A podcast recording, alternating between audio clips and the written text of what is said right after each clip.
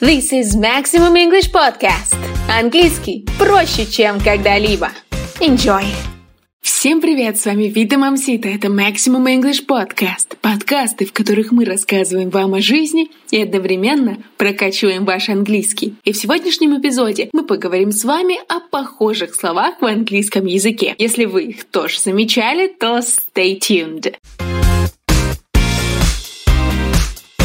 При освоении английского многим особенно сложно дается понимание речи на слух. Начинает казаться, что все слова сливаются в одно, а какие-то вообще звучат одинаково. Хочется сказать, что вам не кажется. В английском действительно есть похожие друг на друга слова, и по подсчетам лингвистов на сегодняшний день они составляют примерно 18% всего словарного фонда. И это гораздо больше, чем в русском языке. Мы не будем углубляться в грамматические тонкости и называть эти явления своими именами. Мы воспользуемся простым определением «похожие слова» и посмотрим несколько примеров подобных слов, так как своих врагов нужно знать в лицо, а также лайфхаки, как не запутаться в таком многообразии. Ну что ж, поехали! Для простоты понимания мы разделили слова на три с половиной группы. Первая группа — это слова, которые пишутся и звучат одинаково. В эту группу можно отнести следующие слова. Bank — bank. Все знают, что bank — это банк, но мало кто знает, что это также берег реки. Например, the bank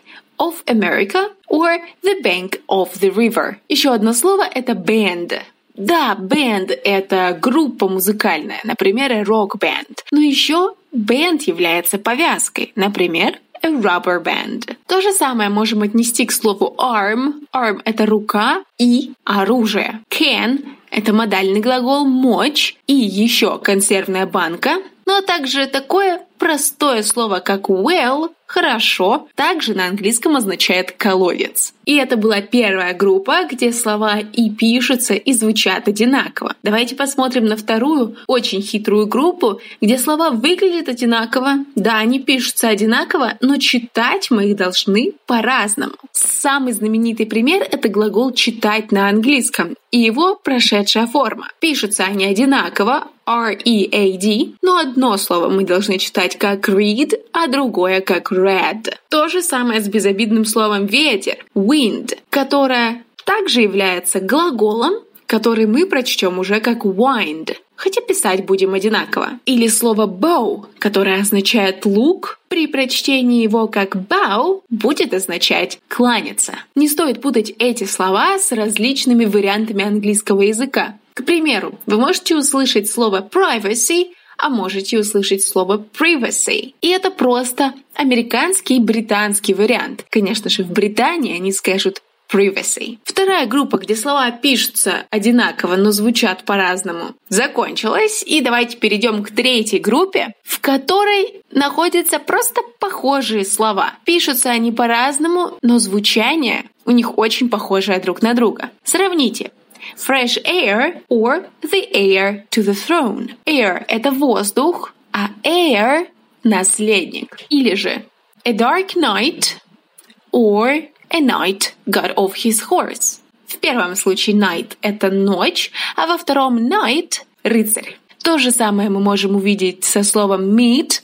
I'll meet you there. Я встречусь с тобой там. Или I'll eat meat. Я съем мясо не менее хитрая группа номер три закончилась. И помните, разделение у нас было на три с половиной группы.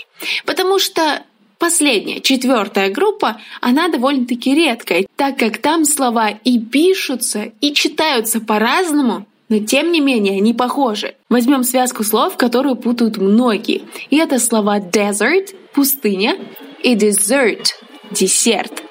Согласитесь, что они действительно очень похоже пишутся, очень похоже произносятся, но значения у них разные. Думаю, вы не хотите в ресторане заказать вишневую пустыню или говорить, что в десерте не бывает дождей. И это была четвертая группа. Надеюсь, вы все еще не боитесь учить английский, потому что у нас для вас есть несколько советов того, как вы можете не потеряться в этих словах. Во-первых, в английском языке есть четкая структура предложения и порядок слов в нем. Уже поэтому вы можете определять, какое перед вами слово. Это глагол или существительное. Как, например, в случае с meet. Meet – встречаться – глагол, И meat – мясо – это существительное. Другой лайфхак Возможно, вызовет у вас улыбку, тем не менее. Чтобы различать данные слова, вам стоит пользоваться здравым смыслом. Представьте, что вы слышите «a scent of roses». У вас не получится автоматически перевести это как «центы розы», потому что действительно слово «scent» похоже на «центы». Пользуясь здравым смыслом, вы понимаете, что это другое слово, поэтому воспользуйтесь словарем, к примеру, Google переводчиком, в котором есть голосовой ввод. И посмотрите, какие слова он вам выдаст.